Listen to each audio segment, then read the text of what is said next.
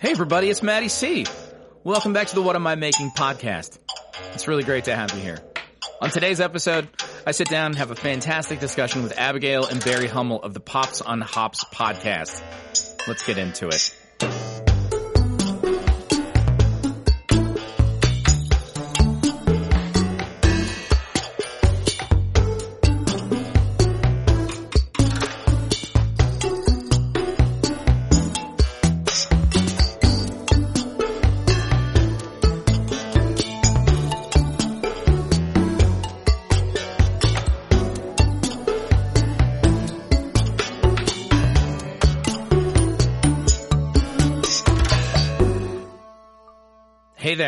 Welcome back to the What Am I Making podcast. I'm Maddie C.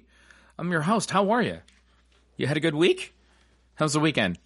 Are you listening to this on Monday? Again, I'm coming to you in the future, so I don't necessarily know when you're hearing this or uh, what's going on in the world or what's going on in my world, but uh, I hope you're well wherever this finds you. Um, just a quick personal update. It's been kind of a weird week.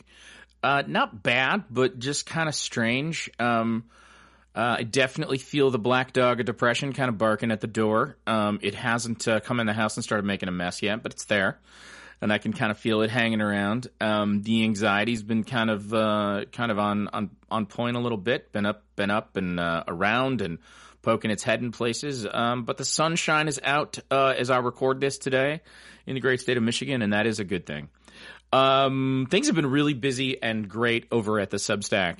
Um, holy cow, you guys have been amazing. I think uh, every day last week I got a new subscriber. Uh, some of those were free, some of them were paid, but there was a new subscriber every day. You have no idea how encouraging that is. I know it's it's small growth, it's simple. Some days it was several people, some days it was one, um, but it's amazing, and I appreciate it. If you're enjoying what I'm doing, uh, your subscriptions mean the world, and if you can afford to support with a paid subscription, that's how we keep doing this. Um, as my friend Pete Dominick likes to say, this is uh, this is free, but it ain't cheap. So um, I love doing this work. I'm really proud of this work. I'm really excited about it, and I love having these conversations. But I need paid subscribers to keep doing that. So if you're interested and you want to support, please head over to whatamimaking.substack.com, and you can sign up for a paid subscription. Um, want to make sure that you guys all saw that I posted a piece last week called uh, "Next Stop Adulthood" that came out last Wednesday and that is the longest thing that I've published. I don't necessarily know that that's a selling point, but uh, I'm really proud of it. It's a it's a piece that I had first started a full decade ago um, about a bus trip that I took in the summer of 1986 when I was 14 years old, and um, I went up to see my grandparents and wound up kind of being in the middle of a family tragedy. And there were a lot of lessons learned in that process, and I'm still unfolding some of that trauma, to be very honest with you. But it was time for me to publish this piece and um, I'm really really proud of it. If you haven't had a chance to get over there, I know that it's a it's a bit of a it's a bit of a deep dive. I think uh, I think it I think that Substack said it takes a half hour to read it, so I understand that it's a time commitment, and if you've done that, I appreciate it. Um, but like I said, I think it was a story worth telling, and the feedback's been really really nice, and I appreciate it. Um, I'm also headed out on a house show tour. Uh, for those of you who may not know, I'm also a musician. I play in a couple bands called Harbor Coat and the Stick Arounds. And uh, I'm going to be out in the first half of July uh, across much of the eastern half of the United States. I think it's 10 or 11 states that we have sort of earmarked for shows. Um, it's 16 shows in 17 days. It's insane. Um, but that's what you got to do. Um, and you can also learn a lot more about the idea of house shows and house concerts over at uh, my website at phonoforerecords.com slash house shows, or you can go to whatamimaking.substack and you can find an article that I put up there that has some dates and some info along with that link. But make sure that, uh, if you're out there, you want to, you want to see me, you want to say hi to Maddie C, that's going to be a way that I'm out there early this summer. So make sure you check that out. We'll have new podcast episodes every Monday. Make sure you're subscribing in whatever uh, pod feed you use. Make sure you give us a rating and a review in the pod, feed of your choice if you would, and uh, always share with a friend. You know, if you can let folks know about this, that's a great way for us to help grow this audience. And again, that's what it takes to, to keep this thing going. Uh, let's get into the meat and potatoes of it. Um, so my conversation today is with my friends Barry and Abigail Hummel, who uh, have a podcast called Pops on Hops. I love listening to Barry and Abigail talk about records and beer. Now, certainly it helps that there are a few things in this world that I would rather do than talk music over a pint of beer. But for me, the real joy of Pops on Hops is the connection and the conversation between a daughter and her dad. So the way it works is on each episode of Pops on Hops, the Hummels pick a record. One of them picks a record, and then the other one chooses a brewery and a flight of beer from that brewery, and they go through the two of them together. So they, get, they go through the record track by track, and they talk about their feelings, their impressions, and in the case of the person who is is sort of presenting the record, their attachment to the songs. And what begins as a conversation about music and beer usually leads to deeper discussions and a connection between a parent and a child that is palpable and also beautiful. As the dad of two adult daughters, the Hummels seem tailor made for a do like me. Now, while I do fit their demographic pretty perfectly, I really believe there's something here in the Pops on Hops universe for everyone. Some of my favorite moments on their show have have come as Abigail and Barry discuss songs or records that I had no feelings about whatsoever. And the honesty of them as people, listeners, and as family is genuine and really, really lovely. And yeah, it helps a little that Abigail's favorite band is REM. During our discussion, we hit upon the quest to make nerds of our kids. We talked about the power of encouragement and even discussed the generational cost of devaluing art. We talked about the power of making a commitment as it relates to your creative output and the vulnerability that we sometimes feel sharing something that you love and the fears of how that might backfire if somebody doesn't care. And we discussed something which is particularly appropriate for me, where a couple of times I bring up the idea of bullshitting your way through it until you have it figured out and how that can be a bit of an art. These are two truly wonderful people, and I am so supremely lucky to call them my friends. Their podcast is fantastic. I've been a guest on their show more than once. I'm humbled to have them in my life, and I think you're going to fall in love with them too. So, without further ado, here's my conversation with Abigail and Barry Hummel of Pops on Hops. Enjoy.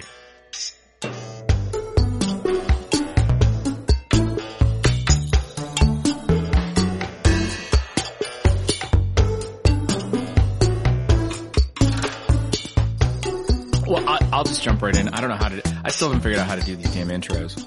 I don't know. Just I'm just going to chop it up and go. Here we are, people. Um. So Abigail, I I think Yes. the last time we talked, I think you were the one who explained to me kind of what the genesis was when I was on for the first time when we talked, and you kind of told me the story. Can you tell me your version of that story again about like how this whole thing got started with you and your dad? Yeah. First of all, before we dive into that, I just want to say that I'm drinking a Bell's Oh, In your honor. yay. while we do this. Thank you so much. I'm this touched. is what I had in the fridge. I'm not drinking after my vacation, so I just went with the Harbor Coat T-shirt. oh, you win. nice. I love it. I'll take all of the I'll take all of the self uh the, the Michigan love and the flattery you want. I'll take it all. All the self esteem boosts you want to toss my way. So the origin is not particularly well documented, but I had shared with my dad uh, the Scott Aukerman and Adam Scott podcast, "U Talkin' U2 to Me," and their follow up, "Are You Talkin' REM Re Me?"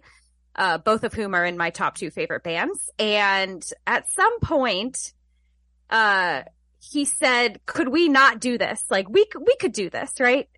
we could talk about music and be funny and have insightful things to say, just as these guys do. And so that got the gears turning. And the memory that sticks out for me as sort of the solidifying moment was we were driving uh, to Vero Beach to see my dad's dad, Pop's Pop. And we were sort of playing a game, I guess. Uh, m- my dad had brought up uh, the Live Aid concerts in Philadelphia and London, Yeah. and He said there was one act who performed in both venues, flew across the pond during the concert and, uh, you know, performed in London and then flew and performed in Philly. Can you guess who that was?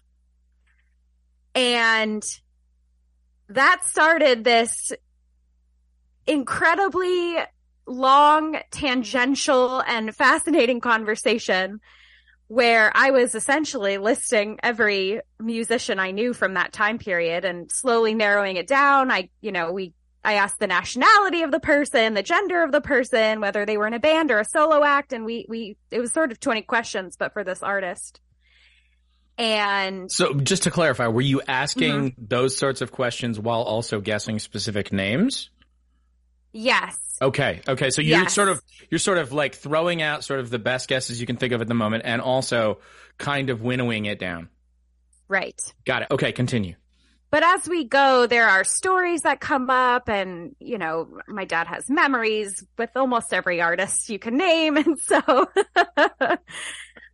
there, you know, those were shared and I didn't end up guessing correctly or maybe I did at the very very end, but it had to it had to come down to like an insane clue that essentially gave it away.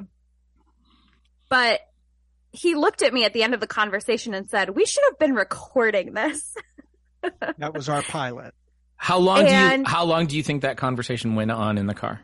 Oh, probably an hour and a half, I'd guess it was between an hour and an hour and a half, somewhere. It's about a two hour drive, and it was most of the drive. Okay, so you filled a, a quality episode of content. yes. And uh, in the in the front seat of a moving vehicle. That's yes. That's very impressive, especially with well, no no training and no gear. I mean, it does it does lessen the stakes a little bit when you don't record it, so we can't listen to whether or not it was actually any good. But it sounds fabulous the way you described it. What is was, the it, so Barry? Really what's the answer? Memory. No, actually, I'm going to ask Abigail. What is the correct answer? Because I'm not. I'm not. I feel like I have a guess, but I'm not sure that I know. We can it's, play the uh, game right now. We can play the game. All right. Okay, let's play the game right now. Um, so my my first guess was Paul McCartney, and that is incorrect. Okay, and I figured as soon as Abigail said, and I know here's the thing, Barry. I know that I've heard the answer to this. Um, my second guess is Elton John. Also incorrect. My third guess would be uh, Queen. Also incorrect. Wow. So it is a British artist. Okay, it is someone I, British. One of the hints I gave Abigail was both in a group and a solo performer. Wait, that that didn't help clear it up. That just made it more confusing for me. Sorry. No, it's okay. so so say it again uh, both in a in a group and a solo oh, performer. It's Phil Collins. Phil Collins. Yes. It is. It's Phil yeah. Collins. I did know that. It's Phil Collins. Yeah. Yeah. Um. Okay. So so I I want to get back to the Genesis thing, but I want to. Oh wow! Oh my God. The Genesis and the Genesis. Yeah. Congratulations, man. yes. Tied um, it up in a bow. wow. That's a wrap. Holy shit, the wind and the withering that's going on in my brain right now. Um, oh, okay. Any, so we anyway, can swear on this um, podcast, oh, I guess. Is that right? goddamn right. You goddamn right you can. I didn't click that little, this has explicit content on Apple Podcasts for nothing, Abigail. you can earn that. Um, but no, so I want to, I want to get back to the beginning of this and this whole, this whole conversation and what happened from there. But this is fascinating to me because I have, this really great relationship with my parents that was often based on these wonderful little moments that were based in trivia, that were based in knowledge as a game, and then learning stuff that was a part of that answer that felt like part of the game. And so you learned all this other stuff that wasn't just the answer. So Abigail, was that something that you, that happened frequently as you were growing up? Oh, that, yeah, that completely rings true for me. Okay. Um, I I cannot remember a conversation with my dad that didn't involve some sort of knowledge exchange. Um, whether he was teaching me or I was teaching him or both. Um, and I loved I love trivia. I've always loved trivia. I'm sure dad you can remember those silly little flip card games that we used to play in the car. I was just obsessed. I was a knowledge fiend and I take after my dad in that way. I Okay, a so film, I was a film geek, Matt. So as, as an example, I would buy these movies. I remember buying the Peter Jackson King Kong, and then my son came home one day from school and said, "I want to watch this." And I said, "No, we can't watch that yet. We have to get." And then I went and got the original King Kong with Fay Wray, and I made him sit through that. Yeah. And then we watched '76 with the, you know, the uh, uh, the one with um, okay, uh, Charles Grodin and uh, no, no, no. You- uh, you know. you've buried the lead here, my friend. The only person that 12 year old Matt was interested in when he watched that film repeatedly on HBO was Jessica Lange. she Jessica was the only person that mattered. Look, and don't get me wrong, as an adult male, I can tell you, Jeff Bridges is just without question beautiful in that film. He really is. Yeah. He's like, he's a specimen in that film. He looks great. But and it was Jessica Lange's introduction, man. You forget about Oh. that. And and I'm not sure how many films Jeff Bridges had under his belt. I just I thought that was a great film. But anyway, I'd show the films, Matt, and then I'd go, now see the difference in special effects. Here's what they did here, and here's what they did there. yeah, Now let's watch the one that's done by computer. And I I think sometimes they hated it, and sometimes they really enjoyed it. I did the same thing with Monsters versus Aliens, where I made them watch all the 50s and 60s horror movies that those characters were based on. The Incredible Shrinking Woman, which This is like, the worst okay. movie ever. All right, see, this is this is I've done this shit to my kids. Like after we went to go see Monsters Inc. Um, my kids were young enough that that when that came out in the theater, they were the prime age for it, and they ate it up. And so I'm just sitting there laughing at all the little jokes, like all the little references. And the second time we watched it, I went, "Do you guys know why this restaurant's called Harryhausen's?" And they're like, "No." And I'm like, okay, cool. When this is over, we're going to look at some stuff up on the internet. and they're like, okay, neat. And I was like, you know, this trashy Jason and the Argonauts shit you've seen? That's Harryhausen. But the stuff from like 40 years before that, that's like stop motion Lost World stuff, and it's silent stuff, also Ray Harryhausen. Yeah. Like, get that joke, you know? Or like, uh, um, The Incredibles, the, the, the woman, is her name Edna? Yes. Yeah, and she's just Edith Head. That's all she is. She's Edith Head. And it's a brilliant joke, and it doesn't matter if you know who that is. But if you can be the nerd who gets to share that with his kid and be lucky enough to have a kid who's also a nerd and and just gobbles that shit up is awesome. So after this car ride, what what happened, Abigail? Where did it go from there? Nothing happened for about a year. Um, and then Christmas of 2020 rolled around and all of a sudden there were microphones and mic stands and gear under the Christmas tree. And I opened it and my dad looked at me and he said, okay, we're doing this. We're doing this. We have the gear. so now we're doing this. And we recorded a pilot. Actually, we kind of recorded a pilot and a half, um, while I was home for Christmas that year. And, uh, it has gone from there. Um, we love doing it. We got some really good feedback early on that I think was probably crucial to us continuing. Um, Can you share some of that? well, Do you have an example? But do you have like do you Of have like a course, yeah. specific example of like, hey, that was really great for us to sort of like be able to do this sustainably? Dad, do you want to will share? I'll Yeah. share my favorite example. So the first person I reached out to was John Carroll, um, friend of ours, and uh, I just sent him a link behind the scenes. I said, "Here's this thing we recorded. I've kind of cut it together. What do you think? Is it worth us pursuing this?" And he sent the nicest notes back.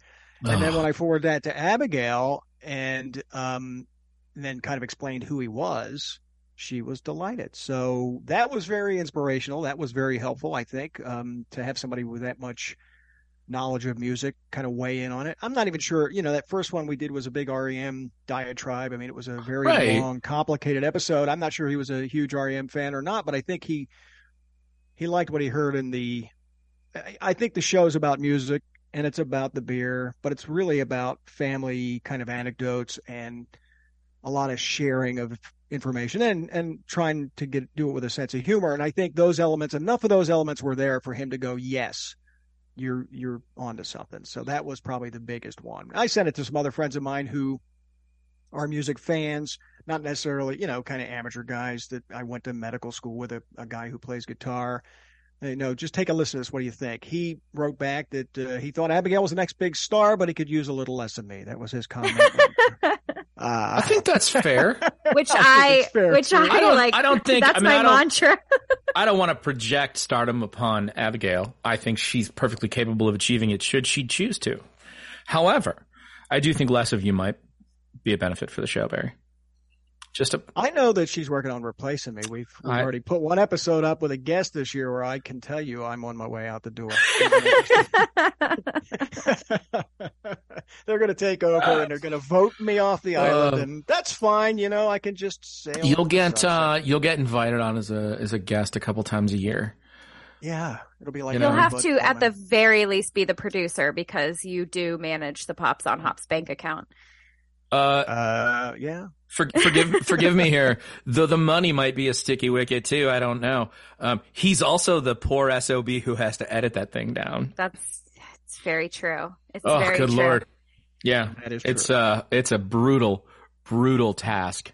Um And he does an incredible job at it. he really he really does he really does an incredible job what i think is what what i think every time i talk to somebody and i say hey there's this podcast that i really like and it's these two people that i know and i'm lucky enough to be friends with them but even if i wasn't just listening to this i would feel like i was and I said, if you like music, and even if you don't like the record they're talking about, if you like music, especially if you have kids, you really need to just give it give it time. I, I told a friend I was like, pick one of these where the, where the record's going to be interesting to you. And he came back and he's like, I don't know if I'm going to listen to all of these, but he's like, I'm so glad I listened to that episode. I was so thrilled. I think it's beautiful and I think it's lovely and it's I'm super glad that you're here so we can talk about it. Now, let's let's talk about how you managed to do this with each other without being upset with each other and that is you have to drink while you do it. It helps. Especially an episode on Zoom with tall boys, that always gets you to Uh, the finish oh, line a little yeah. faster. I can Yeah, Sunday off the top afternoon with with Maddie C, where we talk about REM for five hours. Oh yeah, that's a, that's a core memory too. Holy shit! Yeah, that's got to be foundational for you. That's got to be Five hour interview. that's got to be like half of your Malcolm Gladwell quota right there. Just that interview with me and your dad. well, the editing gives you the other half, Matt, on that Right. one, you know. That's Right. the other 10,000 hours. That's right. That's right. Oh, uh, no, the editing takes way longer than recording it. Yes. way longer. Um, so so why was that built into the thing? I mean, it would it would be enough for a dad and his daughter to talk about movies or to talk about uh, music or books or whatever, but to do this and then also go, oh hey, we have this other thing that we like, and maybe we can turn this into an excuse to go to some of those places. How did that happen? And you know, how I'll has it changed? that one. Uh, I think we were debating music or since we were both kind of into craft beer, whether we are going to do that. We weren't really sure where we were going to land. Was it going to be music? Was it going to be beer? And at some point, the twist on the Hop on Pop book came out. And somebody said it first. I don't know who said pops on and hops first. And that was it. As soon as that came out, whoever said it, I that was it. That was the winner. And it's it established what the show would then be, right? Yeah, Great title. We're going to go with that. And so then that just kind of evolved into what it has become. I do like the idea of going on location. I think it's challenging, fun, interesting. I think we always throw extra challenges at ourselves, whether that's having an extra person in the, uh, you know, in as a guest or whether that's going on location because that's always a wild card. oh Whether sure, inter- interviewing somebody at a brewery. The fun for me is they're all very different. It's formulaic in a way, but it's not. And so you get to show off. I listen. I'm not an improv king, but you get to show off adaptability in the moment. I think I'm okay at that. And Okay, so- I want to. I just want to clarify that I'm going to interpret Abigail's laugh there as a yes and. That was a yes and laugh. Yes, and That was a that was a laugh of encouragement and of acknowledging your universe, Barry. not a judgment or uh, a snicker of shame. I took it as that. As Uh, I, and I think it's funny. I think um, none of us want it to feel formulaic when we make a thing or when we listen to a thing. But at the same time, having those sort of like pillars in place where we understand kind of what the basic rules are, there is an expectation, right? Um, I don't know why this is the example that popped into my head. Um, if you were to say, "Hey Matt, here's a list of every episode of Cheers," and I've seen them all, I could tell you that the five worst ones are going to happen not in the bar. Because the rules of that show are that world is that room or those two rooms. And so it's less, in, it's not bad, but it's less interesting outside Right. of that room. It, it succeeds better inside that room. That world is more real. And so you're able to define what your world is in a way by saying, Hey, this is what we do. And this is kind of the order in which we do it. But then you can kind of play with that and make fun of it a little bit. But it also, like, it, it doesn't mean you sit down at every episode and you're staring at a blank page, which is terribly intimidating. And so there's a place I- to jump off. I agree with you. I think the the rules of it are we have an album. We're going to talk about every song on the album, and we're going to drink some beer, and that could be anywhere from three to five, depending on the circumstances. And we go a few tracks and we rate a beer, and that's the core of it. So we have those tent poles. And then whether we interview somebody in the bar, whether that's first or last, whether they pick out the flight or whether, you know, they don't, whether we have a third party who's suggested the album, whether we have a musician like yourself, those still it still falls within those parameters, right? So there's a framework that is very skeletal and very easy to work with. And then the rest of it I find engaging because it is slightly off, it is slightly different. We joke about, you know, we have no format. We have a, a very defined format. We just Oh, absolutely. we, we just pretend we don't.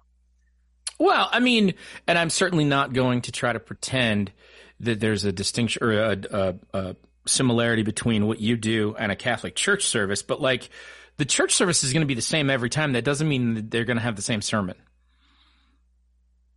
Or the same singers, or the Right. same music, So- or the same So the the, the, idea is you come in and you understand sort of what the rituals are going to be. What are the um, the rhythms, for lack of a better word, and then within that you can have these conversations that sort of meander all over the place. Um, Abigail, do you feel like uh, you learn something new about your dad every time you tape one of these? Every time, maybe not, but Okay, but you feel like it's more often than not that you Yes. would learn something new. Okay. I think when she doesn't, it's because I've repeated something a second time. Well, no, that's well, the albums, what I enjoy learning most, I mean, there are the family stories. Those are great. I've heard so many family stories that I, I don't know if I ever would have heard if not for the podcast. Just, you know, things that wouldn't have come up. And I love hearing about that family history. But what I love even more is hearing an album that my dad picked that I didn't expect from him.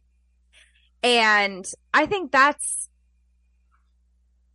that's kind of a, it's learning about him, right? Because I I have now this extended catalog of what his musical tastes are or what he thinks I would like or what he thinks would be interesting to talk about. right. So my favorite new knowledge is when I hear something that he has suggested that surprises me in some way. Can you give me a recent example of that?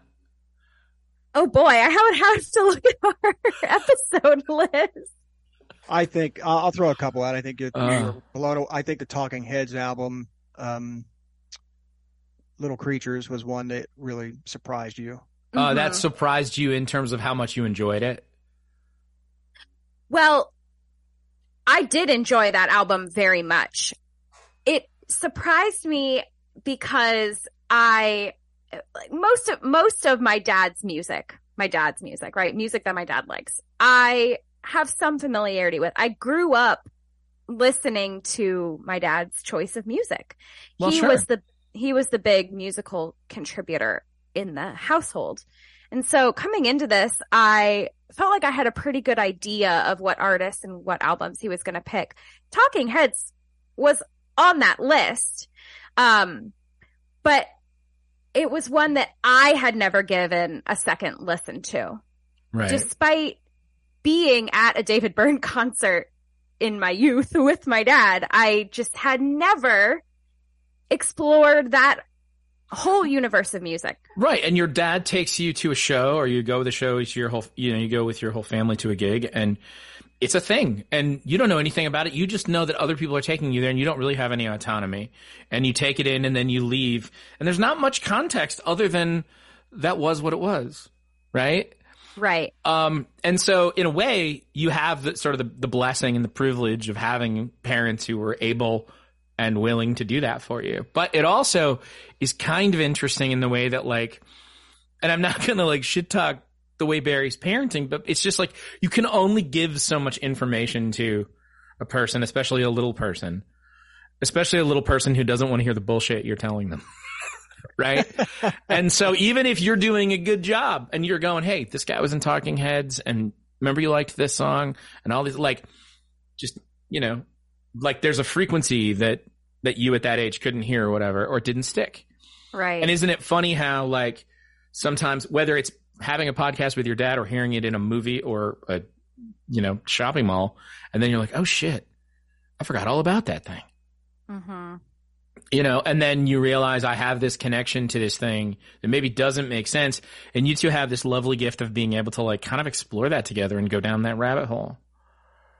And you seem pretty unafraid to do that. Not that it's like difficult, emotionally challenging territory, but like you guys are really honest with each other. Like that Tori Amos episode is whoo wee. That was uh yeah, That's a good one. um as a as a dad, I uh so I I like to I like to listen to my pods first thing in the day. And I happened to be listening to that episode uh one morning and that section of conversation happened while I was brushing my teeth. Oh. And so that day I brushed my teeth while sobbing. and I'm not going to give away what I'm talking about because people need to go listen to your pod. Um, but it's the Tori Amos uh, episode uh, where they talk about the Little Earthquakes record, and it's just, uh, yeah, it's just as a as a fan of music and a songwriter and a dad, it was like you hit all the right beats, man, all the right Thank you. So, um, Yeah, but and I like covering that ground, man. I, I, I find that really part of what I enjoy about it. I mean, part of it's anecdotal, right? But part of it's really layered back. I remember when you were on, and and we were talking about um, uh, Travel Town, not Travel Town, um, Transit, Transit Town. Town. Transit Yeah. Town. Yeah, same same sentiment, Barry. I get it. But Travel Town's the Lego version. Yeah, I, what was I thinking of? Uh, but anyway, transit town, and Mm-hmm. Abigail had an emotional moment because she feels like she lives in a transit town, and that Yeah. was a very, you know, another very raw kind of moment brought out by a song, and I think those are fun things to explore because isn't that how we all kind of digest music? I mean, part part of why I'm giving her albums that I'm picking is because they meant something to me at a moment. So it allows me to share some of what was going on in my life at that moment or how I came to discover the album. And it And might I also that's a- be at a t- and I sorry, I didn't mean to cut you off, but it's like it's also a moment where you're kind of using that to discover who you are, hmm In a lot of ways, yes. right? And so we do that with culture, especially when we're teenagers. We're sort of we're shaping our own personality by the things we're developing a taste for. So I'm the kind of you know, so like, and I'm not going to say anything that is a surprise to anyone who has ever met me for more than ten minutes, but I was the kid who liked weird music. I was the kid who was in theater. I was the kid who liked odd movies. I was the kid who loved Monty Python. Like I did, I I could quote the first Robin Williams special in its entirety within a, within a month of it having been on HBO. Like I was that kid. All of that stuff helped me figure out what mattered to me. And so by diving into, and I think we all do that. I just did that more than most people do, but we all do it and we all kind of develop sort of a sense of self awareness, I think, through what we consume culturally. But then we turn around and we take that and we give it away to other people. And I don't know, we always, A, it's never taken the way we mean it. And I'm not sure we really are doing it in the way that we think we are doing it, you know? Like when you make a mixtape for somebody or now a playlist, you know? Um, I just had a conversation with a friend about this. Are you trying to tell me something with words? Are you trying to tell right. me about something with tempo or theme or key changes or instrumentation or cover? Like, what are you trying to tell me? You know, and in essence, I think what we have to do is because, you know, as we're well established, I'm a classic overthinker. Like, maybe what we need to do is just go, that song's a jam. You yeah. Like that song's just a jam. And they're just trying to tell me that like the world's a better place because this thing exists. And I love the fact that even if that's what the two of you talk about, you're willing to get together and go, look, I- I'm a better person because this record's in the world. Let's spend a half an hour talking about it and drink a beer. Which goes back to the nature of your podcast, Matt, and this project you're working on, because it's such an important part of it has always been an important part of my life, film um, and music more so than than television, although television in recent years. And it's such those things are so important to so many people, and your discussion about how that's become devalued is incredibly important to me because it is it, it touches everybody in such a way, and yet it's become you know is it worthless to people in a in a monetary sense? I I don't know. I don't know. Yeah, I, I, mean, first of all, thank you very much. I think the the thing I'm discovering more and more, is, and this is early days here, but I think the thing I'm discovering more and more as I talk to people about this, and as I think about it as a consumer, I think a large number of this could be solved just with some deliberate behavior and some intentionality, and some some awareness about the issue. Um, then we have to get to a point where people are going to have to make changes to their behavior that may require some form of sacrifice or that they see as a sacrifice. And then we have to have hard conversations about this is what this is really worth and this is what you're saying it's worth. And those two things can't continue. And my thing is I don't have a solution. Um, I know that, uh, I have solved nothing by sitting on my ass and complaining about it. And that if I right start talking about it and having these conversations and I say things like, Hey, I play in this band and we've been doing this for 13 years and we had a really good weekend and, you know, we, we all had basically 75 bucks to, to, to, to keep after the weekend and spent twice that just to get around. So like now I, I can, that's not any different. What's different because it's less expensive, but like that's just a different financial amount than going to Hilton Head with my friends for 4 day weekend.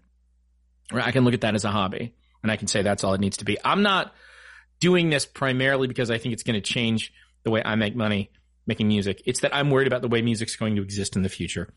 Abigail, you're you're in your late 20s. I don't mean to out you, but is that about right? That's about right. Okay. So you're roughly 20 years younger than me. What I'm worried about is I'm worried about bands and music fans that are your age. Do you yeah. have do you have friends and you live in a college town? do you do you have friends that are in bands?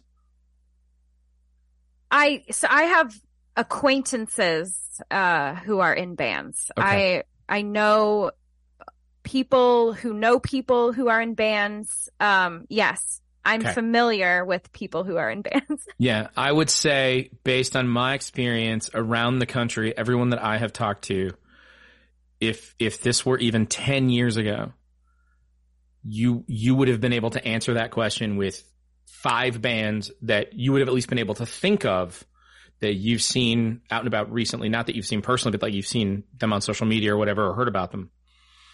Uh, it wouldn't be a question of I know a couple people or like, and I'm not picking on you. It's just a change in culture, and and it isn't for me that I want to save Dad Rock. You know that will be what it is. It'll be it'll it'll it'll do what it does. But the idea of a group of people getting into a room and being better than the sum of their parts is a beautiful thing. And it's made the world a better place. And I really don't want to see it go away or get compromised. And totally so, agree with that, man. And so to me, the way you guys are talking about music is just one more way of valuing it. You know, cause nobody would, nobody would go in and go, all right, I want all the beer at your establishment for $10 a month. And I'll just right. drink until I can't drink anymore that's not a viable business model. You know, um, so where have you gone? Talk about the what, what what are a couple of the favorite breweries that you've been to where you've where you've done this uh, sort of a live on location thing. Well, the Well- one where we did. Go ahead, Abigail. there's like where was the coolest place to record and then there's where is the favorite beer and for me uh the favorite beer is where i can get uh delicious delicious sours because i'm a fan of sours so my handful of favorites in that category are invasive species in fort lauderdale and uh hourglass in the orlando area i think Okay. longwood is where their tap room is in terms of where has been the most fun to record, I would like to nominate Burial Brewing uh, in Asheville. That was Okay. a really fun day. We sat outside. The beer was great. And the coolest thing was we made a couple friends who saw us recording, kind of liked what we were doing and came over to us after we were done and introduced themselves. And uh, they ended up on the uh, album cover or the parody album cover for that episode. Oh my So god, I think that's that- awesome. I yeah. forgot. Yeah. So That overall, that I think was in the top uh, places that we've recorded for me. Okay, so this is for me, Abigail. This is an example where like this is a lesson I've been learning a lot as I've been kind of going through a bunch of mental health recovery stuff. And I had this moment over Christmas where like I had this lovely day walking around Lansing and buying stocking stuffers for my family. And I, I said to somebody when I got home, I was like, damn, sometimes good stuff just happens when you leave the house. You know, and like some of this is just going out into the world, right? And saying, hey, I'm not going to make a big show that we're recording a thing, but we're going to record a thing. And chances are pretty good if you go to a place and do this enough, you're going to meet curious people like this and you're going to have these genuine little moments. And like so many of us, I think, are just kind of flitting those away like pests instead of going, okay, what can I do to set myself up to have those more often and, and not feel these things are obligations? You know, I get to do this instead of I have to do this Yeah. creating And- more things we get to do. Oh, absolutely. The- I mean, yes, this is um a lot of work, but it is work I get to do. It's work I choose to do. Right. Um all the prep work and for my dad, obviously more than me on the Yeah. work on the back end of editing. Every episode we're we're choosing to do it. We could stop at any time. We don't owe anything to anyone. right. I think we'd have a handful of people who would be bummed if we stopped doing it. Sure. But yeah. the people who would be the most bummed, I think, would be ourselves. Right. So and that's and that's the whole reason to do it. Like absolutely. It's, it's amazing the feedback that you get and the and the encouragement and that does I think help sort of get you through those moments where you're saying wow this is a lot of work. Mhm. You know, and maybe you're not saying well let's give up you're going "Ugh, we need to we need to like shorten our delivery schedule and like, you know, do two a month instead of four, whatever, you know, whatever you're thinking. And then somebody comes along and sends you a little note or hits you up with a Facebook message or, you know, a DM and Instagram or whatever. And they're just like, Hey, I just caught up on the pod. It's great, you know, blah, blah, blah. And like, I don't think people have a genuine concept of how powerful something that simple is. it's You're yeah. absolutely right. hmm Yeah, especially so for me, what tickles me always is when people in my age bracket listen and like it because our demographics are very skewed towards my dad's generation. Okay, let me stop you because I want to know. Um, I mean, I get that, but I want to know why, um, why that is. Because obviously, you. I mean, the, for folks that don't know, the way the format works is, in each episode, one of you picks the record and the other one picks the beer. And generally speaking, the turns are equal. It's basically just Abigail goes and then Barry goes and so on and so on. So you're getting to pick half the records. So what do you think the reason is that you don't have many friends who listen, but your dad does? I think that's changing, by the way, Matt. I, I went and looked just recently, and I only get now data because they've changed the. We, we do it through Anchor, which is a Spotify subsidiary. Yeah. That's that's how we platform the whole thing. Yep. And now they just became Spotify for podcast. They renamed it, and I only got recent data on Spotify, and it's skewed the other way. It's mostly w- women versus men on Spotify, and in a little bit younger age bracket. And I'm wondering if our original data, which was all of it, tells me that people who listen on Apple are mostly older guys, and people who listen on Spotify are mostly younger women. That may be a how do we access music question more than anything else. And um, I was I definitely, I definitely can tell you that from my own personal experience, both with this project and with other pods that I've worked on, that those numbers bear out in terms of Apple versus Spotify, in terms of age. that? I can't speak to gender, but I can tell you over two or three different periods of time and different pro- programs that those folks are, you know, the people, the people on Spotify tend to to skew younger as far as podcasts go. Because they're they're using it as a one stop shop. The people who are on Apple Podcasts are probably people like you and I, Barry, who can afford a phone like that and who have a lot of physical media and don't have a sort of a, a, a streaming preference. And so we just use the thing that's on the front page of our phones. Yep, I, I think you're right, Matt. Yeah. So I think- anyway, I, now I don't know overall how that really plays out. I don't know that if it, I think it's probably more balanced than we think it is. I think we got skewed numbers or weird numbers initially. The other thing that's interesting to me, and I'm trying to pull it up right now, is what the top five episodes are because it's kind of surprising, really. It's not because based on those the demographics that we thought, we thought, oh, it's going to be all those classic albums that I picked, right? We got a bunch of older guys Right. listening, and they're going to go listen to the band on the run, and they're going to listen to the that kind of stuff. Believe it or not, it's not like that at all. It's it's a very balanced um, thing at the top, and I'm vamping as I pull it up, as you can tell, because I got to get to episode rankings here on my phone. But like the first the first big episode um, after the pilot, like the pilot's way out there. But then the first one was a jukebox episode with a Pink Floyd album. Huh. The next one's a Florence and the Machine album. The next one is a Brett Dennen album. Then it's my INXS album from the 80s. And then it's the uh, Band on the Run with McCartney. And then it's the Cory Chisel. that's- so That's two of yours, two of mine, and a jukebox and guest a episode. jukebox, Yeah. right, which is an older album. And so Can't it's get more all over the balanced than that. No, I, That's I pretty agree. amazing. I agree. So I think people are. I do the same thing that you suggested when somebody comes up and goes, "Oh, you do a podcast?" and and uh, well, let me see. And I always say the same thing: find one where you know the album Yeah. and see if you like the experience. And if you do, then what I hope you discover is you'll go listen to the album before you listen to the episode and find some new music. That's the goal here. So take a chance on a Right. Brett Dennen album if you've not, or take a chance on a Cory Chisel album if you've not. But listen first because it makes the conversation more interesting for you to have a familiarity with the songs as well. That's what I'm doing, right? Well, I'm participating in it, and I've got a really. John Carroll was on the show, and he said, "I'm scared of you guys. You guys listen."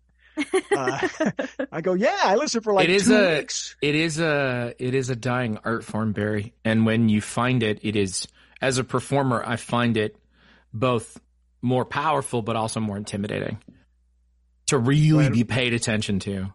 Um, Glad we you know, could help.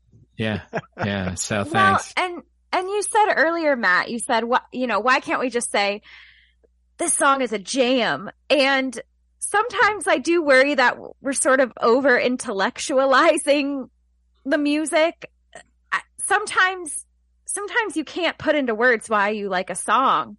And sometimes I'm worried that because of what we do, I I worry that sometimes we may be forcing ourselves to think of smart things to say about the music when all we really want to say is this song is a jam and I love this song. And I see. I think it's okay to say that, and I think invariably, as you talk about why that record is meaningful to you, why. So, I mean, all you got to start with something as simple as why this record. Why are we drinking with this record?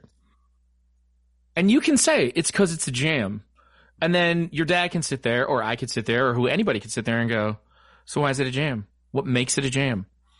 And then you're going to start to think about it, and it's not going to feel like you're trying to make I mean, it's going to feel like you're trying to make smart stuff up, but if you're honest, it's going to come through, even if it feels like you're trying to bullshit your way there. That's how I, that's how I see it. But then again, I'm a guy who bullshits his way there frequently.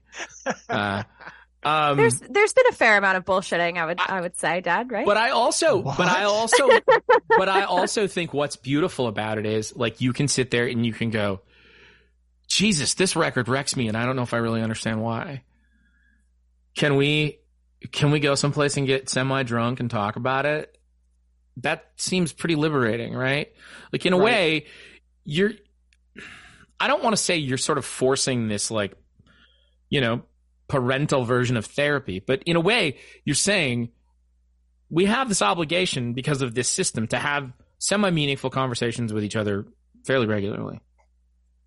And so that it's not scary, let's drink while we do it and let's talk about a record we love. and and I think that at the end of the day, if you don't love beer and you don't love music, there are still things in this podcast that that are wonderful lessons about life and the way that we listen to stuff and the way that we absorb things and how those affect us growing up. You know, one of the things that blows my mind, Abigail, and it's literally the first note I wrote down because you mentioned it in like the first two minutes of the show, that your two favorite bands are REM and U2. Yep. Okay, that's, first- that's all my dad. That's all I my under- dad. I understand that. Tell me if it's not those two things. What is the rest of that? And you don't have to flesh it out as a full top 10 or whatever, but like, what would a handful of other contenders for that top tier look like that are not those two bands? Brett Dennen is definitely up there. Okay. Um, and that's a, that's, that's your discovery. that's my discovery. Right. Well, it's Sirius XM's discovery. I think. I but- mean, it was. But, but it's not Yeah. something, it's not can- something you got from your father is my point. No, no, we discovered Brett Dennen at the same time, and I Right. ran with it more than he did. Um, so yes, I claim Brett Dennen um, as as truly my musical taste, but he's definitely up there. And a lot of the bands that I would say are in my top five, ten, or whatever are there because I was listening to them at crucial moments in my life, right? Right. um childhood moving to Florida middle and high school that period and my dad has this theory that you sort of latch on to what you heard when you were a preteen or a teen and you stick with that throughout your life and you seek out new music that sounds There's actually, like I wish. I could remember the name of it, but there's actually like, there's a, there's a, like a published theory about this idea that between the ages of, I think it's 12 and 20 in men, and it's a little bit earlier for girls. It's like 10 or 11 to 18 or 19. But someone, hopefully one of our very smart listeners will let me know. But regardless, you develop an attachment with that stuff, not just because of having more time to focus on it at that point in your life, but it's also, as we talked about earlier, when you're sort of developing your sense of self, how those things are reinforcing that. And they're sort of a conduit into the way that you understand the world. Like, think about how many things we just learn culturally from movies and TV. Mhm. You know, I mean, I met a guy on my trip to Morocco who spoke seven languages. He never went to school for a full day. oh wow He's a tour guide. He learned it. He learned to speak English by watching movies. Wow. Yeah, and being with tourists. And so, like, I just sometimes I think, uh, what what are we all waiting for? Like, we don't we don't need an excuse. Just do it. Just just just put the shit underneath the Christmas tree, and go. You know, That's what, we're gonna we're gonna do this. And here's the thing: you could do this every Sunday and never publish it, and it would be just as important to the two of you. You're probably right. Okay. I think you're Now, probably right. it wouldn't have- time. it wouldn't have the same influence and it, and you wouldn't get enough out of it to keep doing it. And that's I think what the difference is, at least from my perspective. That's how I would view it. But I look at the two of you and I see the way you're doing this and you've continually done it and you just started season 3 and it seems like you're not only doing it better but you're having more fun than ever. Is that true? I think it I is would say true. so. I do Yeah. too. I think I think we've gotten um, more comfortable with it. Again, I ta- I talked about that adaptability thing. I, I don't think we're afraid to show up in an environment and see what happens. I think there was some. I think we were a little nervous about that at the beginning because sometimes you just kind of show up because people don't answer their email or like, well, Oh right. we're in Asheville and I got this bar on my list. Let's just show up. And the bartender's like, I don't know what you're talking about. Go plug in. And because we're pretty, you know, we're pretty small and self contained. We're at a picnic table in the back. Nobody even cares. Um, so I think that well, now we just swagger in like we own the joint. And if you know, if somebody like we got, we went somewhere. This one hasn't uh, aired yet. We went somewhere, and uh, they were freaked out that we were there. They wanted to clear it with the owner who wouldn't return the call. So we just bought some cans and left. Went back to Abigail's and recorded at her apartment. Same beer, same brewery. Just Yeah. didn't push our push their buttons. Like I don't need to be an aggravation to anybody Right. but but uh, I agree with you. I think we've gotten better at um, um, more in our skin with it. I, I Uh, think when you listen so to the early yeah, episodes, so much of it is just being comfortable and confident, just feeling like, just yeah, yeah. If you think this is worth continuing to talk about, you get to a point where you sort of have this muscle memory where you're like, yeah, this is probably worth following. yeah, I, you can hear the wheels turn in the early episodes Sure. where we weren't we weren't quite you know. There's a little bit of a bob and weave you're doing with two people doing it, trying to find your footing and. But trying to- again, you guys have funny. you guys have gotten good at that and you've also established some some kind of roles of how that works and there's a again there's sort of a ritual to that and an outline and I think that helps. Um tell me about how each of you approach the process of choosing an album. Abigail, will you go first? Tell me what are what are some of the criteria that you use in wanting to like share a record with your dad and have an in-depth conversation? Yes. So I'm going to have to start rethinking this process pretty soon because coming from the generation that doesn't listen to albums, um, I'm running out of albums that I have listened to. Aha. So it, I, you wouldn't, or maybe you would know it from listening to the podcast, but I've always had sort of a weird, unexplainable anxiety about trying new music. Because- Interesting. I have my like comfort songs and my comfort albums. And when I listen to music, it's usually to either put me in a particular mood or prolong a mood I'm, you know, trying to keep. And I have particular songs and artists and albums that fulfill those needs, you know? And starting this starting this project um i did i i got a little like proc- procrastinating about listening to an album that my dad had assigned me it was and i i still can't really explain it i've gotten better over time in, in essence, you had like a little part of your lizard brain that was like, no, we're not going to do this. Right it's like listen to what you already love like stay stick with what you know and Do you think there was, do you think there was a part of you that felt like it was homework?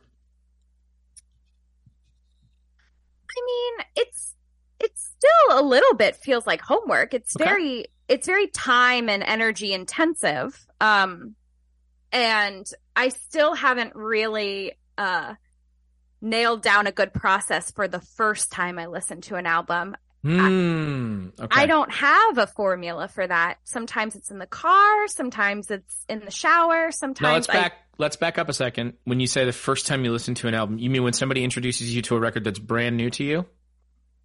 Yeah, yes, but in the context of the podcast. So when Okay, my so dad the- says, you- "Okay, the next episode is So, so your dad says it's band on the run. You don't have like a here are the conditions in which I listened to that the first time, right." and you feel like you should. Probably. Okay. So what I do you think? I feel like I ought to that? standardize that process a little bit.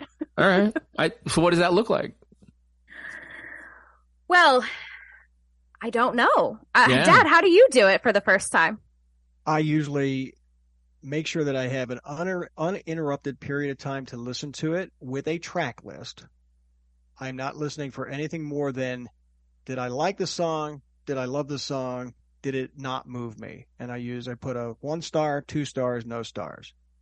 Gut instinct reaction to it. And then I like to go back and compare after I listen to it a bunch of times. Did those places still land? You know, those songs still land in the same place? Did they move up or down based on more refined listening or something about the song that took me a while to get there.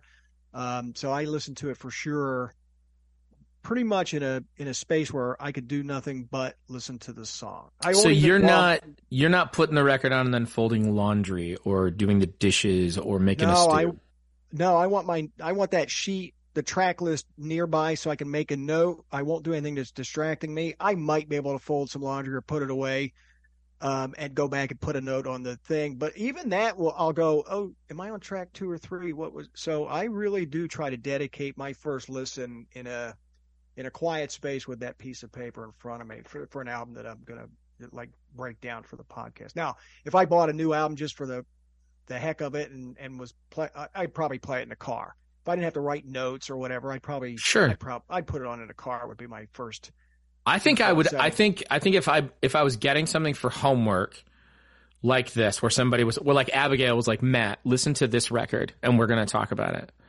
I think my first reaction would be, how would I listen to that if somebody hadn't given it to me as homework? It would be, put it on and do whatever you're going to do. And you know, I'm probably either going to be out here doing stuff, or I'm going to be out for a walk or in my car, right? So if I'm out for a walk, I can just look at my phone. If I'm in my car, I can just look at my thing. And if I'm in here, I can look at this. So if I get really psyched, I can do that. But at the same time, it's like I'm also just doing stuff, and after a while, I'm not, I'm not thinking about it. Right. And when something pops out, it's going to hit me.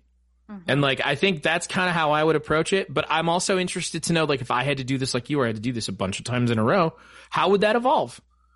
You know, do, so do you feel like you want to do that because you think it would improve your enjoyment and maybe create like sort of a a standard, kind of like a um, Dr. Hummel, help me out here. What's the word I'm looking for? Like for a, a, ba- a baseline? I guess just baseline. Yeah, right? I, I, I perceive a control. a control. Yeah, that's the word control. I was looking yeah. for. Yeah. yeah, yeah. That's the word I was looking for. You're looking for a controlled environment where you can say, okay, yeah, I know I'm not going to get distracted. I know that this is going to be a pleasant place to be, and I can kind of focus on whatever the record is. I think it's. I think it's just to minimize those feelings of, oh my god, it's a new album. What if I hate it? A what if I spend, you know, 45 to 50 minutes listening to this and it was a complete waste of time. I have nothing smart to say about it. It always evolves from there. Right. But I have this, I, I can't explain it. I have this weird anxiety about listening to a, a new album for the first time. And so I think just minimizing that so that I can jump in and, and just start doing it because it it always works out. I always have smart things to say. I always have opinions and nine times out of 10, I'm going to like the album. I and if you don't like this... it, you're still going to have smart reasons why you don't like it. Right. Right. And that's still going to be an interesting conversation. It's not about, it's not, I mean, the purpose of what you're doing is not an endorsement of the record. You know? Right. Absolutely. It's a conversation between the two of you and it's one of you saying, this is really important to me. And here's a basic understanding that I have of why. What do you think of this thing? Mm-hmm. My nuts, you know? I I think at it, I think at its core, I think that's a really great way to sort of simplify how we understand each other. You know, to go, I love this thing. I mean, how many times have you met somebody and you have so much in common and then you find out they like something and you're like, are you shitting me? you like that piece of trash you enjoyed th- that brought you happiness. Well, that flaming pile of garbage was a gem to you. And then everything gets thrown into question. Like the entire existence of this person is then thrown into doubt. You know, we have like those conversations sometimes, you know, Matt, because it's over a single song. Like we've had multiple times where my favorite's her least favorite. This has been a recent phenomenon. This didn't happen a lot at the beginning. And those are really striking conversations because I'm like, yeah, this is my favorite song. She goes, oh, I hate this one, whatever. I I think we, the disagreements. Usually, lead, it's vice versa. I think the disagreements lead to the best stuff. I do, I do. Well, because I think it's a better. Teach I, me more. I think it's a better understanding, even if they're not like, I hate this and you love this. Even if it's, you know, this does nothing for me, or like, wow, I actually think that's that's a standout track, or whatever. It is fascinating to me how two people who have so much in common can still have that reaction within a thing they both like and go, I don't understand the delivery of this doesn't hit me. And it's just these weird emotional synapses we have. And I'm fascinated by them. You know, I had a, um, I had a film prof at community college, like my first semester out of high school. and I and I took a class called Film is Art. And his mantra on the first day was, "If I do my job, you'll never watch movies the same way again." Hmm, yeah. And he was right. I didn't. And at times it's made me an asshole to watch movies with. however, however, it's also made me understand why I love what I love. And it's made me really curious about understanding it more. And uh, why we don't love what other people love or why we don't love what sometimes people th- think we should love, you know? And that's, that's an interesting thing. And I think that's to me what's fascinating about what you're talking about, Abigail, about that, that pressure because of who it's coming from. Because Yeah. you don't want to disappoint him. That's a hundred percent part of it. I mean, and not just because he's my dad, but it it takes a certain level of vulnerability to share with someone something that you really deeply love. You know, Yes. and there's all these memes out there about oh you know you're you're showing your favorite movie to someone and they're on their phone the whole time. Like there's there's nothing more crushing than that. But it's true. I mean our our music tastes all of our tastes in art but it's- in our podcast specifically music tastes are very very personal and um sometimes not explainable. Sometimes there's no rational reason why you love a particular song or album or artist and it definitely is sort of bearing your soul a little bit to share with anyone else. Well, I would love. think I don't want to. I don't want to jump in, but like, does that sensation get exacerbated when you do this regularly? So it's one thing to say I have that feeling because I'm doing it, but like, you're also kind of working on that skill, right? Like you're uh-huh, kind of yes. doing that all the time, and so in a Yeah. way. Is I guess what I'm saying is, are you just getting better at using it, or is it also more impactful as it as you get better at it? How what is the dynamic of that? It's funny. I I I don't get nervous anymore about oh, I you know, I hope my dad likes this album. What if he doesn't like it? I get more nervous about hurting his feelings if I don't like something for any particular reason.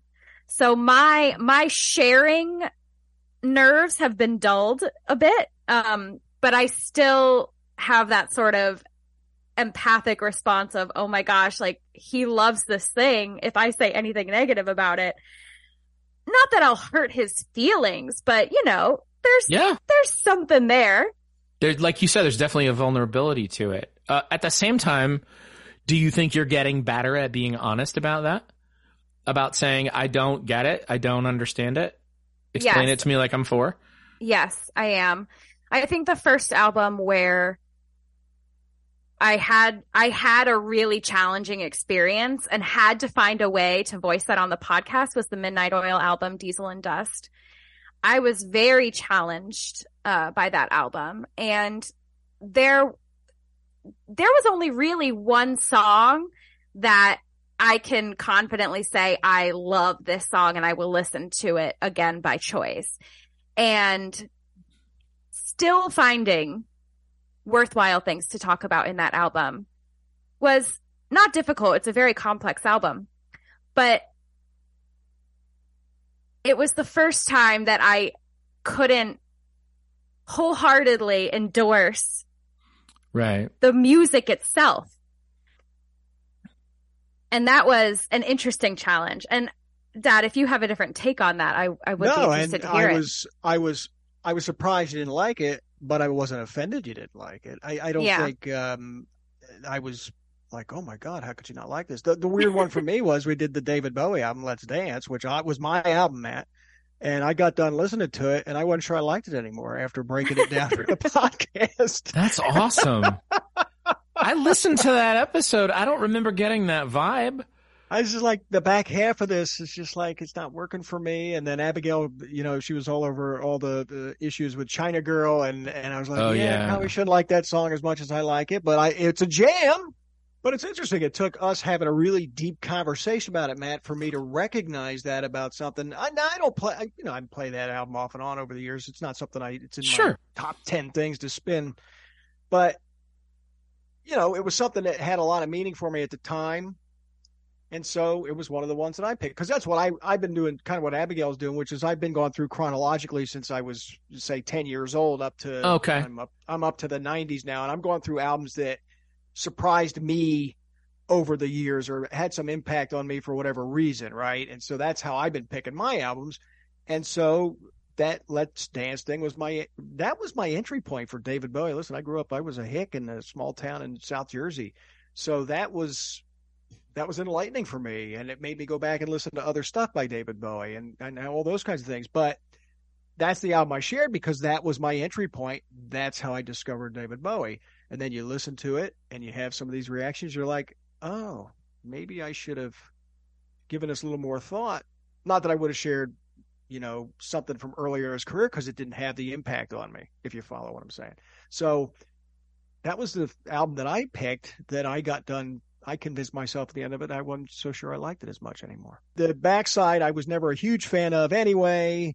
And then I, I think toward the end of it, I just sort of said, you know, maybe I don't like this album. I just said it like one yeah, it was a one liner. Oh, it that's was A wild. one, it was a it was a throwaway line, but I, I still remember that because it's like, yeah, I have some problems with this album now. So that was fun for me. I, I, I want to be clear that I enjoyed that experience and that was fun for me to look at it through a different lens now, all these years later. Who the hell's responsible for the Xanadu thing?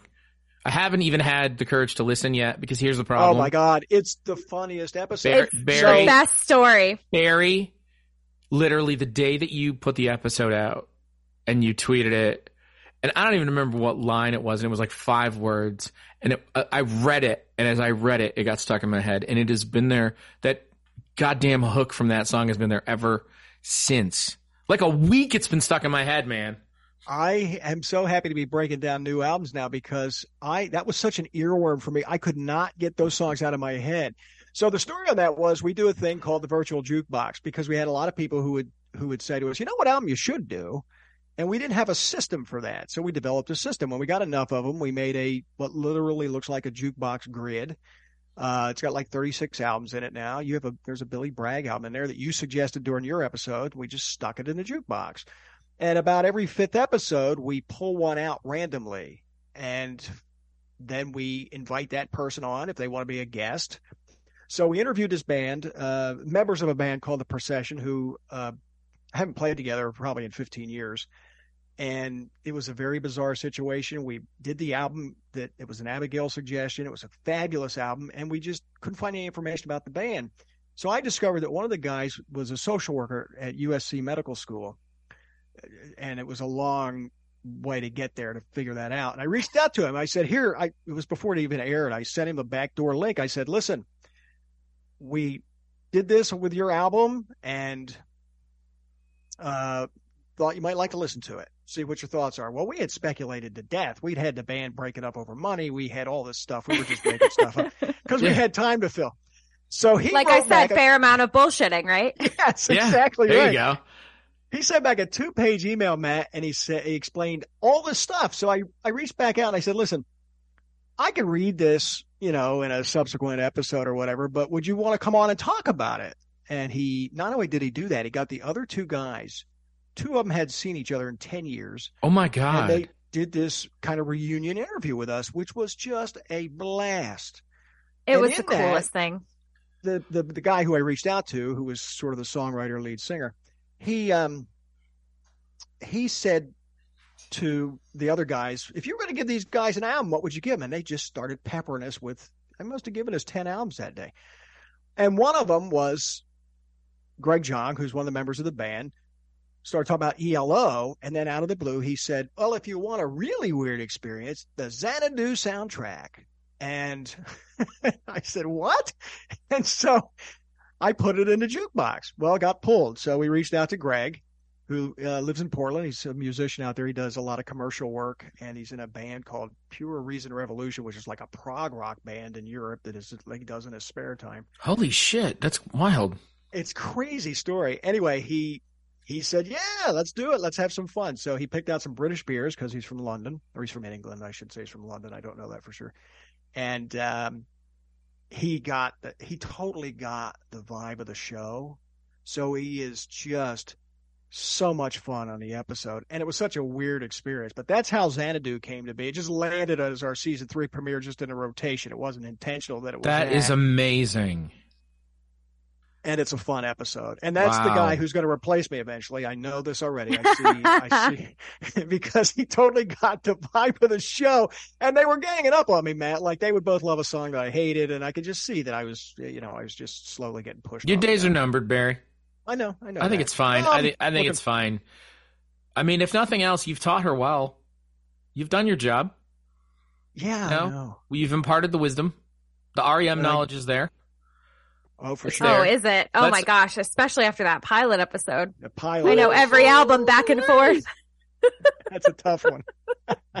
Yeah, that's, That's, a uh, dissertation. uh, I've been working on that dissertation for three full decades. Where's yeah? Where's our PhD in REM? yeah, where's at? oh my god! I tell you what, I've certainly put my ten thousand hours in. I don't know where I get my Malcolm Gladwell level certificate, but I want it. I want that shit.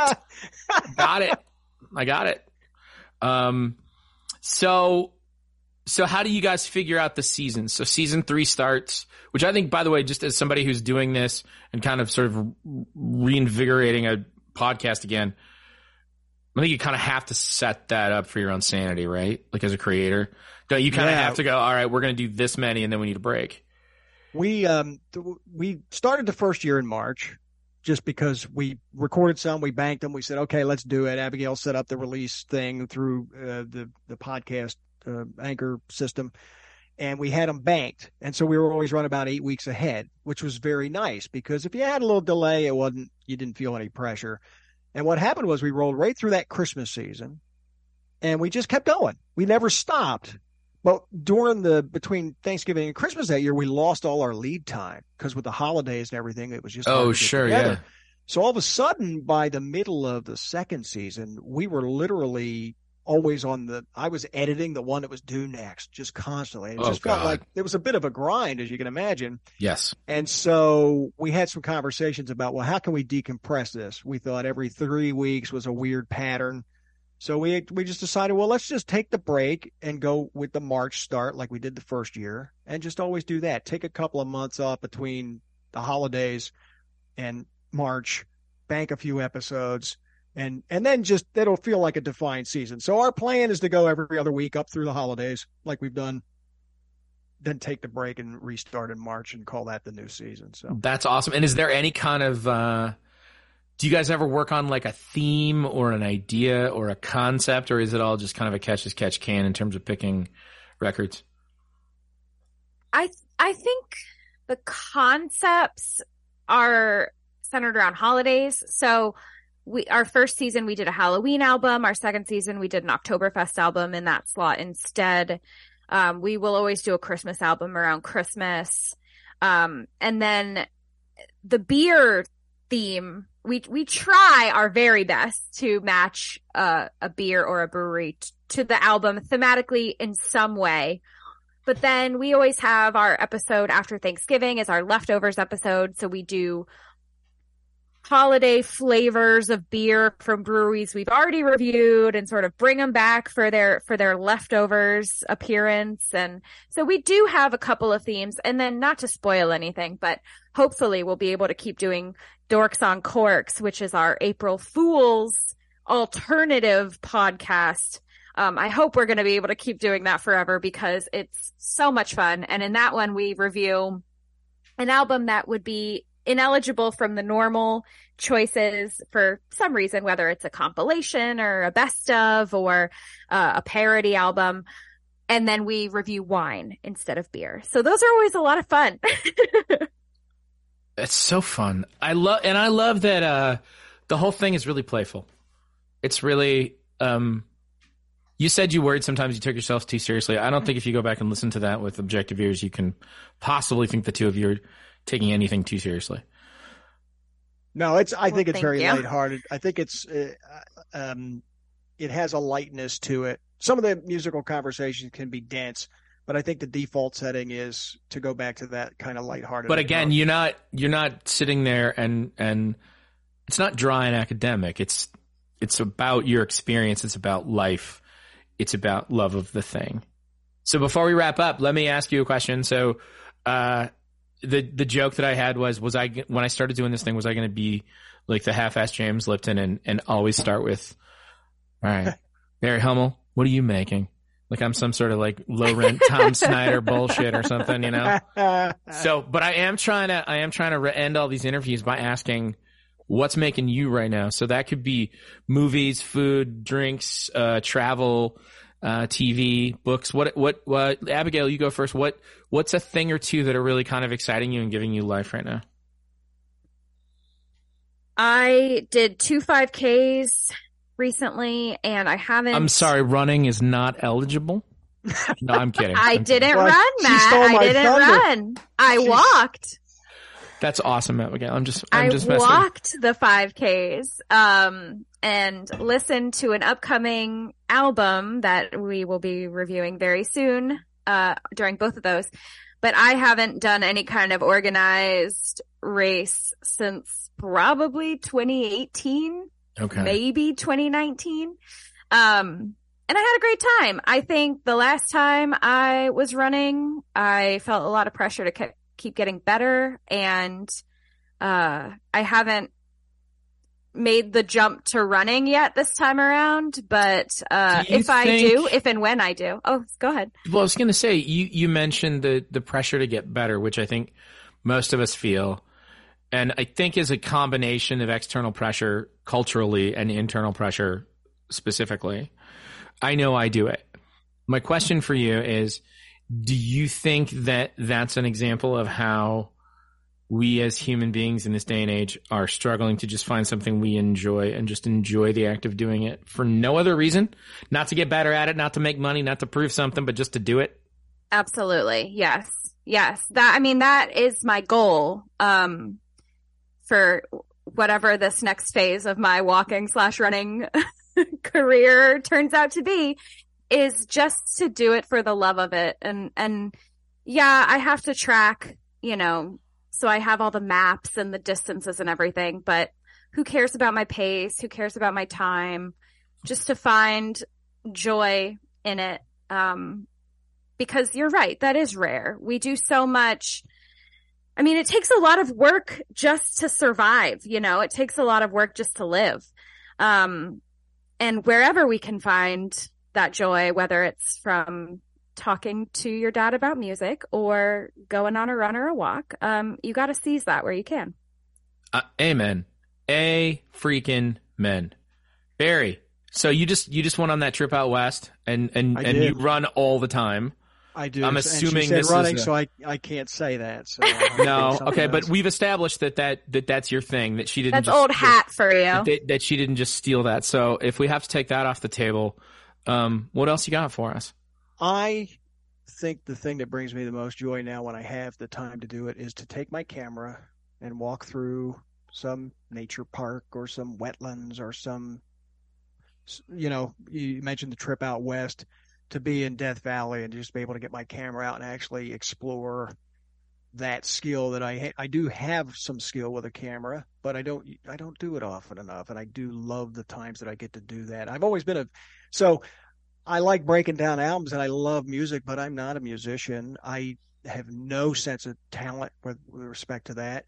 My talent's always been in visual arts, like photography and videography and that sort of thing. And so when I have a free moment to do that, I'm I feel completely blessed and I love doing it.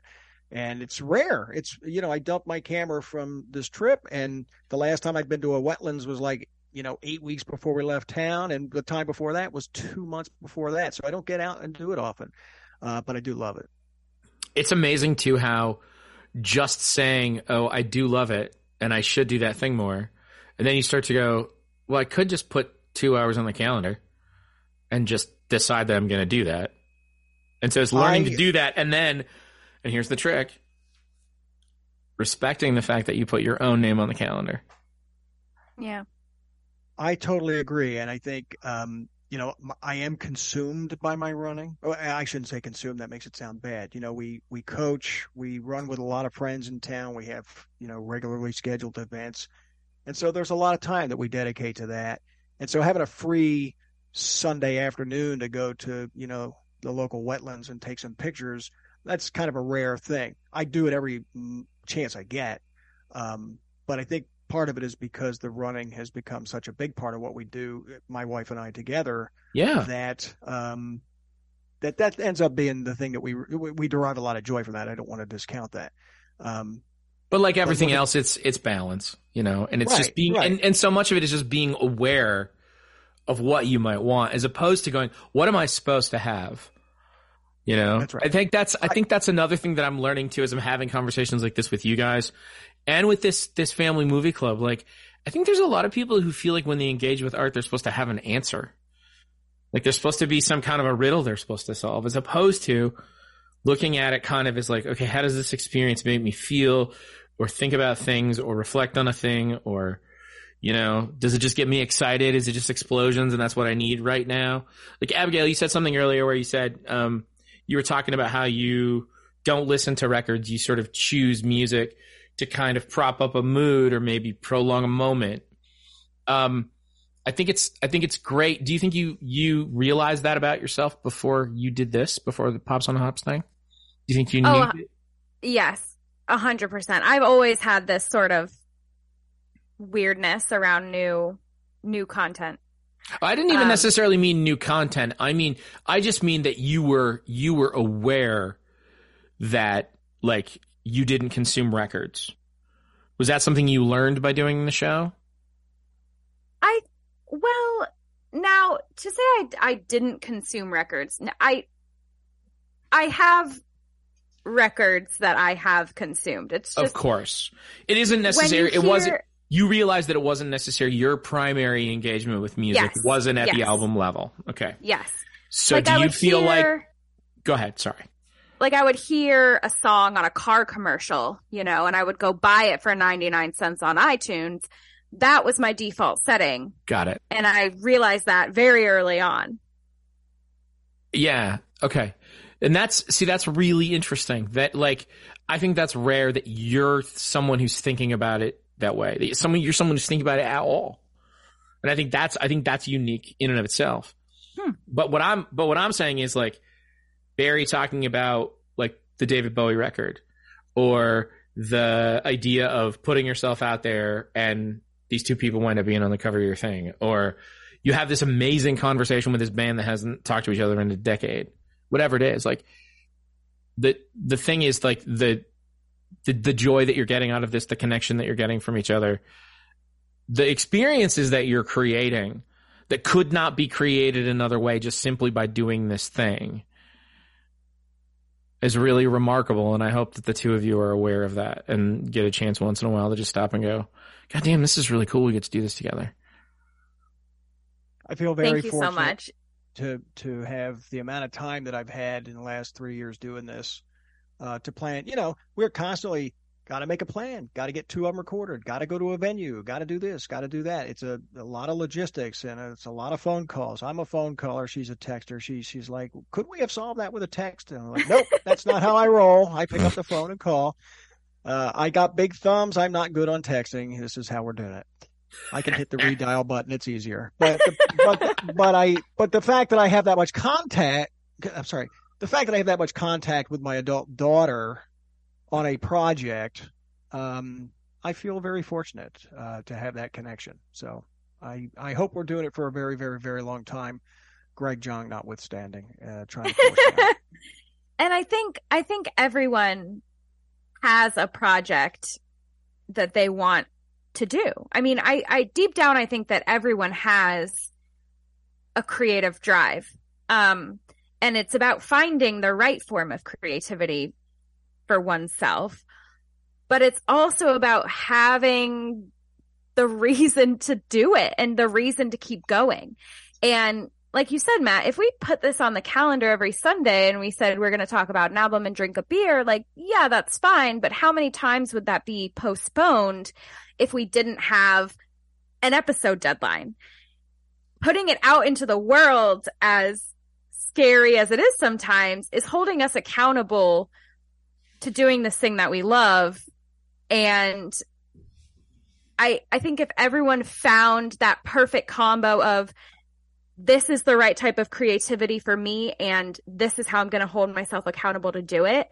I mean, the world would just be overflowing with these kinds of projects. And I think the world would be a much better place, frankly. Oh, agreed. A hundred percent. The other thing that's kind of amazing to me is the level of quality that so many people are capable of in an area where they have a great deal of passion and have done work. And the truth of the matter is, you're going to start out doing a thing and you're not going to be as good at it as you want to be. You are not going to be, and you're going to get better. And you're just going to have to believe that people are going to find you at some point and that you're going to get better and that you're doing the thing.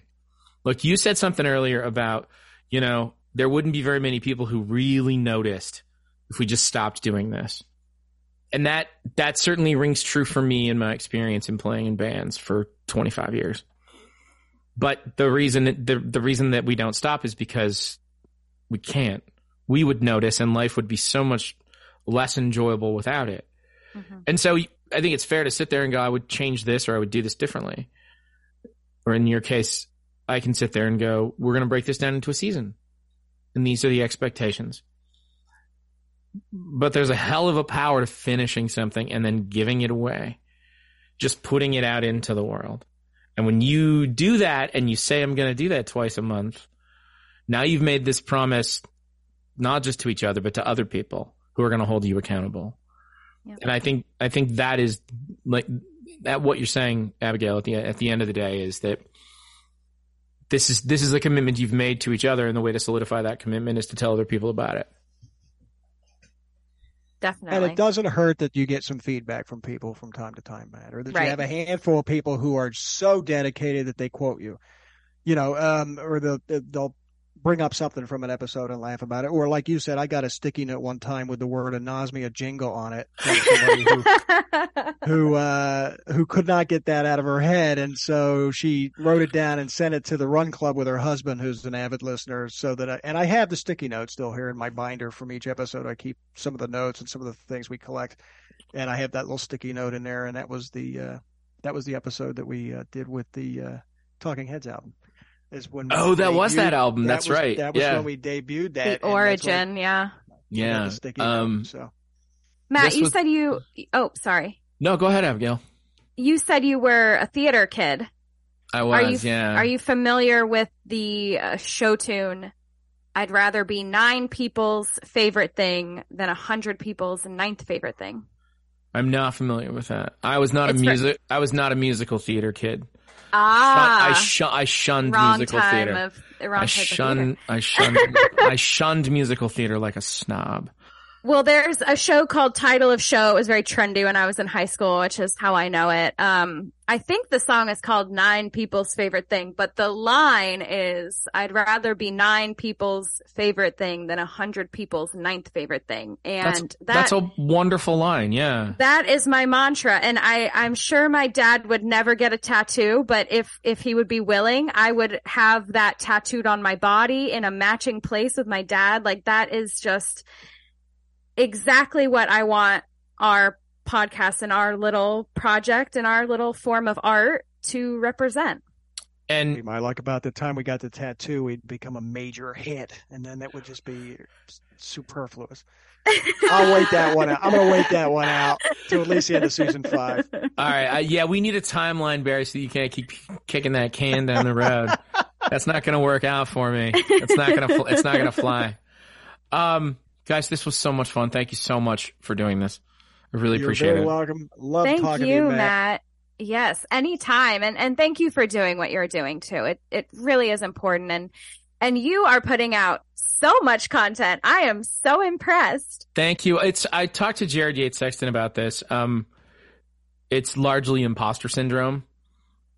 It's it's it's okay, I'm going to ask people for money. Let's let's over deliver and under promise and let's just keep the, you know, like I'll figure out the problem that I don't have stuff to talk about in a month when a month is here, you know? And so it's like, I'm trying to get the reins in it a little bit, figure out how to do it, figuring out what's manageable, um, you know, and what people only, want, you know, that kind of thing. Only qualified people get imposter syndrome. So just remember that.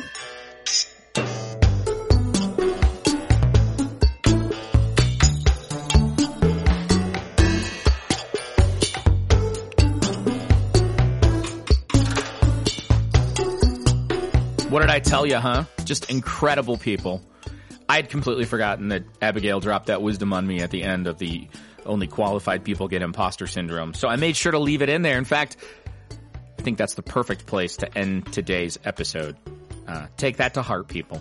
Uh, we got sage wisdom from a woman in her 20s who is wiser than I will ever be. Thank you so much to Barry and Abigail for being here. Thank you for your show and for being amazing people. And thanks for being my friend.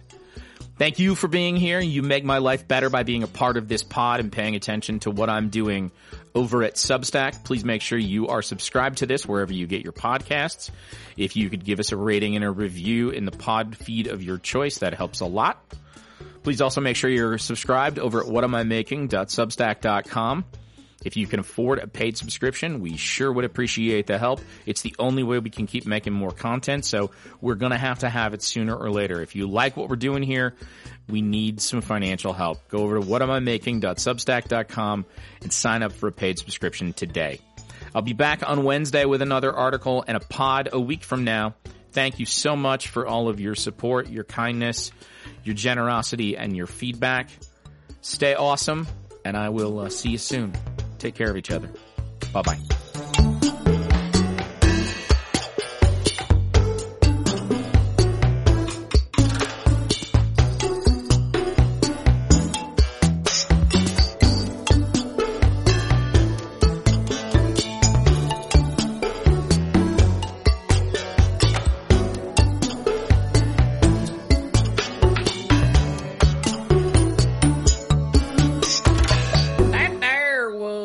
Production of Matty C and his ADHD.